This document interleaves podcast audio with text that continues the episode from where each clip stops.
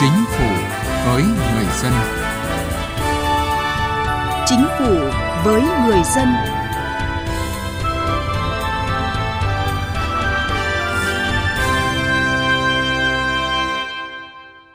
Xin chào quý vị và các bạn. Chương trình Chính phủ với người dân hôm nay có những nội dung chính sau đây. Tổng kết năm 2023, ngành nội vụ cải cách mạnh mẽ về công vụ, công chức. Cổng dịch vụ công quốc gia, một cửa số trong thực hiện thủ tục hành chính. Thưa quý vị và các bạn, trong năm 2023, số lượng biên chế được tinh giản là hơn 7.100 người, đã giảm được 236 đơn vị sự nghiệp công lập. Đặc biệt, Bộ Nội vụ đã tham mưu đề xuất Chính phủ, Thủ tướng Chính phủ sửa đổi, ban hành nhiều văn bản quy phạm pháp luật liên quan đến quản lý cán bộ công chức viên chức, góp phần xây dựng nền công vụ trách nhiệm, chuyên nghiệp, hiện đại và hiệu quả. Bài viết của phóng viên Thu Thảo. Huyện Đức Cơ, tỉnh Gia Lai đã tinh giản biên chế 37 người, hoàn thành chỉ tiêu tinh giản 10% biên chế đề ra. Theo bà Hồ Thị Hiền, Phó trưởng phòng nội vụ huyện Đức Cơ, sau tinh giản, bộ máy hành chính huyện tinh gọn, hoạt động hiệu lực, hiệu quả hơn. Tinh giản biên chế thì cũng gắn với lại cái cơ cấu lại nâng cao cái chất lượng đội ngũ cán bộ, công chức, viên chức và đã có những cái à, kết quả đạt được à, nhất định, bảo đảm cái tính tinh gọn, à, có cơ cấu hợp lý, hoạt động hiệu quả, hiệu lực. Và đối với việc thực hiện cái tinh giản biên chế thì đảm bảo là 10% cái số lượng công chức viên chức trên địa bàn có một số trường hợp là tinh giản biên chế do hai năm liền không hoàn thành nhiệm vụ. Tính chung cả nước, từ ngày 1 tháng 1 năm 2023 đến ngày 15 tháng 12 năm 2023, tổng số đối tượng tinh giản biên chế là 7.151 người, trong đó Trung ương 146 người, địa phương 7.005 người. Các địa phương đã tập trung triển khai việc giả soát, sắp xếp tổ chức hành chính bên trong, đã giảm 13 sở và tổ chức hành chính khác thuộc Ủy ban dân tỉnh, giảm hơn 2.500 tổ chức phòng và tương đương thuộc cơ quan chuyên môn Ủy ban dân tỉnh, huyện trong cả nước, đồng thời tiếp tục giả soát sắp xếp lại đơn vị sự nghiệp công lập. Tính đến hết năm 2023 đã giảm hơn 7.800 đơn vị, riêng năm 2023 đã giảm 236 đơn vị.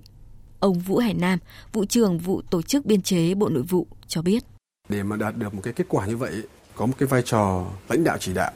từ phía trung ương, cái sự nỗ lực, quyết tâm chính trị rất là cao từ phía các bộ ngành và từ phía các địa phương tổ chức triển khai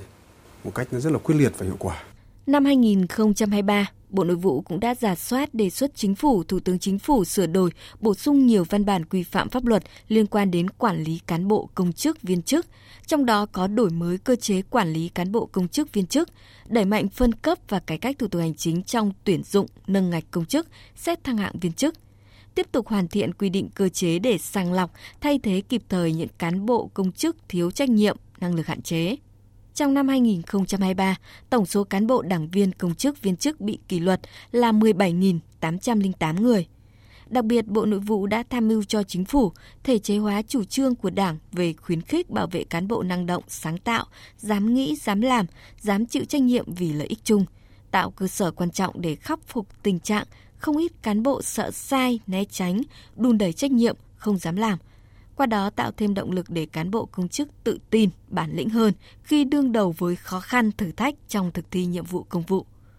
Phó giáo sư tiến sĩ Nguyễn Quốc Bảo, Học viện Báo chí và Tuyên truyền cho rằng, Nghị định quy định về khuyến khích bảo vệ cán bộ năng động sáng tạo, dám nghĩ, dám làm, dám chịu trách nhiệm vì lợi ích chung đã tạo ra khí thế mới trong công tác quản lý cán bộ. Cha tôi có thể nói đây là một cái chủ trương mà rất là đúng, rất là kịp thời để nó khắc phục một cái hiện tượng mà có lẽ chúng ta đã nói rất nhiều lần trong cái cuộc đấu tranh phòng chống tham nhũng tiêu cực xử lý quyết liệt những tội phạm những sự thoái hóa biến chất trong cái bộ phận cán bộ đảng viên và nếu chúng ta làm được điều này tốt thì nó sẽ tạo ra một cái khí thế mới tạo ra một sức bật mới trong công tác gọi là cán bộ cũng như là gì là cái sự phát triển đất nước trong điều kiện hội nhập này. Bên cạnh những kết quả đã đạt được, Bộ trưởng Bộ Nội vụ Phạm Thị Thanh Trà cũng thẳng thắn nhìn nhận ngành nội vụ còn nhiều tồn tại khó khăn vướng mắc cần được khắc phục nghiêm túc khẩn trương, nhất là việc xây dựng hoàn thiện thể chế các lĩnh vực quản lý nhà nước của ngành nội vụ. Tình trạng cán bộ công chức viên chức nghỉ việc, thôi việc, tình trạng cán bộ công chức né tránh, đồn đẩy, thiếu trách nhiệm, sợ sai, không dám làm, kỷ luật kỷ cương và hoạt động công vụ, đạo đức văn hóa công vụ ở nhiều nơi chưa nghiêm. Việc tinh giảm biên chế, cơ cấu lại đội ngũ gắn với xây dựng vị trí việc làm và nâng cao chất lượng cán bộ, công chức, viên chức còn hạn chế. Tại hội nghị trực tuyến toàn quốc tổng kết công tác năm 2023 và triển khai nhiệm vụ năm 2024 của ngành nội vụ, Phó Thủ tướng Trần Lưu Quang đánh giá, năm 2023, ngành nội vụ đã đạt được nhiều thành tích để lại dấu ấn mạnh mẽ. Đề cập nhiệm vụ của ngành nội vụ trong năm 2024, Phó Thủ tướng cho rằng một trong những nhiệm vụ lớn là xây dựng và phê duyệt các đề án vị trí việc làm, đồng thời đề nghị Bộ Nội vụ thông qua các hội thảo, đường dây nóng, kết nối với các địa phương bộ ngành đang xây dựng đề án để kịp thời hướng dẫn điều chỉnh. Một nhiệm vụ khác cũng được Phó Thủ tướng Trần Lưu Quang đề cập là sắp xếp đơn vị hành chính. Phó Thủ tướng cho rằng đây là vấn đề rất nhạy cảm bởi nhiều địa phương không muốn thay đổi những thứ mang tính cốt cách truyền thống văn hóa lịch sử. Thứ nhất tới đây tiếp tục phải làm thông tư nghị định, đảm bảo số lượng nhưng mà phải lưu ý cái chất lượng. Cái thứ hai đó là xây dựng và phê duyệt các đề án vị trí việc làm để 1 tháng 7 chúng ta áp dụng được cái chính sách tiền lương mới mà Quốc hội đã thông qua. Cái việc thứ ba là sắp xếp đơn vị hành chánh huyện xã phải làm kịp để chuẩn bị cho đại hội đảng các cấp nhiệm kỳ tới.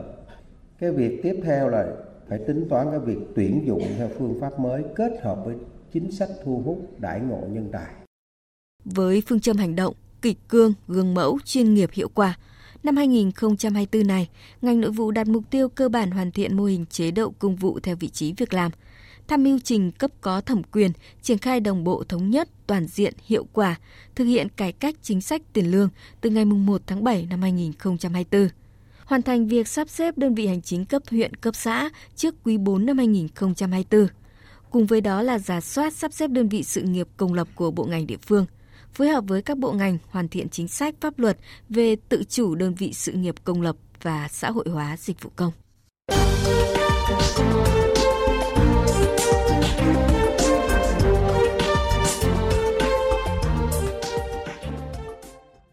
Quý vị và các bạn đang nghe chương trình Chính phủ với người dân của Đài Tiếng Nói Việt Nam. Xin được chuyển sang một nội dung đáng chú ý khác. Tại tỉnh Thanh Hóa, với tinh thần thực hiện chuyển đổi số trên tất cả các lĩnh vực, trọng tâm là trong các lĩnh vực liên quan tới người dân doanh nghiệp, địa phương này đã triển khai hiệu quả mô hình 30 trong chuyển đổi số. Ghi nhận của phóng viên Sĩ Đức. Trước đây bà Lê Thị Nga ở xã Thọ Lập, huyện Thọ Xuân, tỉnh Thanh Hóa, hàng tháng phải ra bưu điện để nộp tiền điện, tiền nước các con ở xa muốn gửi tiền về cho bố mẹ phải gửi bưu điện hoặc là gửi nhờ vào tài khoản người quen. Từ tháng 7 năm 2023, khi Thanh Hóa triển khai mô hình 30, đến nay bà có thể sử dụng thành thạo các dịch vụ liên quan chỉ với một chiếc điện thoại thông minh và tài khoản ngân hàng. Theo bản thân tôi thì tôi thấy là cái đó là rất thích hợp đối với người dân. Bởi vì như trước đây nếu như con em mà là thừa kế thì phải đi về là mất bao nhiêu tiền vé máy bay để đi về nhà rồi lại đi vào, lại mất thời gian mà các cháu đang làm việc. Thế thì đến trường mà làm cái công nghệ số mà chữ ký số như thế này thì các cháu không phải về nữa là rất là tiện dụng cho tất cả người dân. Thọ Lập là xã đầu tiên của huyện Thọ Xuân triển khai thực hiện thí điểm mô hình 30, gồm không phải khai báo thông tin nhiều lần trong thực hiện dịch vụ công, không dùng tiền mặt trong một số dịch vụ thiết yếu và không cần tiếp xúc trực tiếp với chính quyền. Theo đó, địa phương đã thành lập 7 tổ công nghệ số cộng đồng, có nhiệm vụ hướng dẫn trực tiếp các hộ cài đặt, sử dụng các dịch vụ số gắn với quyền lợi, chế độ, chính sách của nhân dân. Những hoạt động của cấp ủy đảng, đoàn thể, mặt trận, các phong trào giúp cho người dân tiếp cận thông tin một cách chính thống. Đồng thời phối hợp với ngân hàng nông nghiệp mở tài khoản ngân hàng, cài đặt ví điện tử, cài đặt chữ ký số cá nhân. Thông qua đó thì người dân bước đầu đã làm quen và cài đặt sử dụng các ứng dụng thông minh phục vụ cho công việc và cuộc sống. Ông Nguyễn Văn Đức, Phó Chủ tịch Ủy ban nhân dân xã Thọ Lập, huyện Thọ Xuân, tỉnh Thanh Hóa cho biết, đến nay thì các hộ dân đã cài đặt đủ các ứng dụng cần thiết, đạt tỷ lệ trên 100%. Đối với các tổ công nghệ số thì chúng tôi cũng đã mời các cái đơn vị trong lĩnh vực ờ, công nghệ thông tin à, về để tập huấn rất là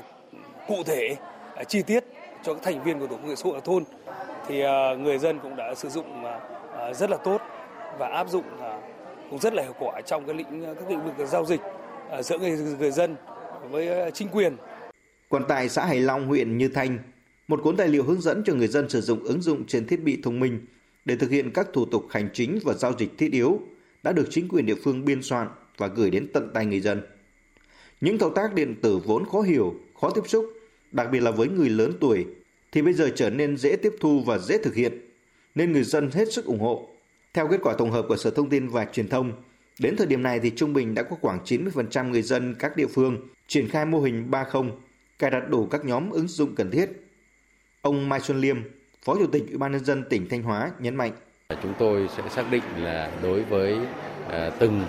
ờ, cái người dân ờ, của từng cái khu vực thì chúng tôi sẽ có cái ờ, quan tâm ờ, cụ thể hóa ờ, bằng chương trình kế hoạch cụ thể và chúng tôi xác định là trong năm 2024 tập trung để có thể bứt phá và chúng tôi mới có thể thực hiện hoàn thành các mục tiêu, nhiệm vụ và chỉ tiêu nghị quyết 06 của Ban Thường vụ tỉnh ủy Thanh Hóa về chuyển đổi số đã đề ra. Khi có sự vào cuộc của chính quyền, tinh thần và trách nhiệm tham gia của các doanh nghiệp công nghệ, sự đồng thuận của nhân dân, mục tiêu đến năm 2025, Thanh Hóa sẽ vươn lên top đầu của cả nước về chuyển đổi số là khả thi. Thưa quý vị, cũng với quan điểm lấy người dân, doanh nghiệp làm trung tâm chuyển đổi số, Cổng Dịch vụ Công Quốc gia được xây dựng và chính thức đưa vào vận hành từ tháng 12 năm 2019. Sau 4 năm, Cổng Dịch vụ Công Quốc gia đã trở thành địa chỉ tập trung duy nhất giúp công khai, minh bạch các thông tin liên quan về thủ tục hành chính, dịch vụ công, thúc đẩy số hóa hồ sơ, giấy tờ và tiếp nhận, xử lý hồ sơ trực tuyến và cung cấp dịch vụ công không phụ thuộc vào địa giới hành chính. Phần cuối chương trình hôm nay, chúng tôi tổng hợp một số kết quả sau 4 năm đưa vào vận hành Cổng Dịch vụ Công Quốc gia. Mời quý vị và các bạn cùng nghe. trở thành điểm một cửa số của quốc gia phục vụ người dân doanh nghiệp trong thực hiện thủ tục hành chính cung cấp dịch vụ công trên môi trường điện tử đã tích hợp cung cấp hơn 4.500 dịch vụ công trực tuyến. Trung bình mỗi ngày tiếp nhận hơn 106.000 hồ sơ trực tuyến, 50.000 giao dịch thanh toán trực tuyến. Việc tích hợp cung cấp dịch vụ công trên cổng dịch vụ công quốc gia yêu cầu các bộ ngành địa phương đẩy mạnh tái cấu trúc quy trình, giải quyết thủ tục hành chính trên môi trường điện tử trên cơ sở khai thác, tái sử dụng dữ liệu để cắt giảm, đơn giản hóa thủ tục hành chính. Giúp việc thực hiện thủ tục hành chính của người dân, doanh nghiệp được thuận lợi, đơn giản, giảm chi phí, thời gian. Phát triển các nền tảng phần mềm dùng chung của Cổng Dịch vụ Công Quốc gia để các bộ ngành địa phương áp dụng thực hiện trong tiếp nhận giải quyết thủ tục hành chính, cung cấp dịch vụ công, giúp tiết kiệm tránh lãng phí trong đầu tư, nâng cao hiệu quả sử dụng. Là điểm điều phối, kết nối, chia sẻ, tái sử dụng, kết quả số hóa hồ sơ, kết quả giải quyết thủ tục hành chính.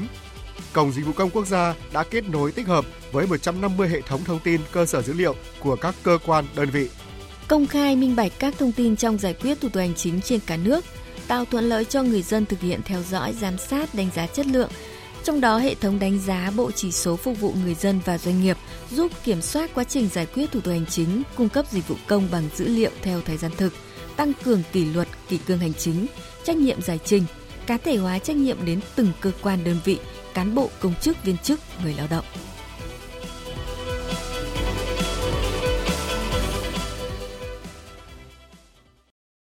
Thưa quý vị, để tiếp tục nâng cao chất lượng phục vụ, phát huy vai trò của Cổng Dịch vụ Công Quốc gia, theo ông Ngô Hải Phan, Cục trưởng Cục Kiểm soát Thủ tục Hành chính Văn phòng Chính phủ, thời gian tới cần tập trung ra soát, cấu trúc lại quy trình, cắt giảm, đơn giản hóa thủ tục hành chính trên cơ sở liên thông điện tử và tái sử dụng dữ liệu để xây dựng, hoàn thiện, cung cấp dịch vụ công trực tuyến, thanh toán trực tuyến trên cổng dịch vụ công quốc gia, tăng cường công khai minh bạch, 100% hồ sơ thủ tục hành chính của bộ, ngành địa phương phải được tiếp nhận giải quyết trên hệ thống thông tin giải quyết thủ tục hành chính và phải đồng bộ với cổng dịch vụ công quốc gia để người dân, doanh nghiệp theo dõi, đánh giá quá trình thực hiện. Đồng thời, căn cứ kết quả đánh giá theo bộ chỉ số phục vụ người dân và doanh nghiệp trong thực hiện thủ tục hành chính, cung cấp dịch vụ công để xem xét đánh giá xếp loại chất lượng và mức độ hoàn thành nhiệm vụ của cơ quan đơn vị, cán bộ, công chức, viên chức.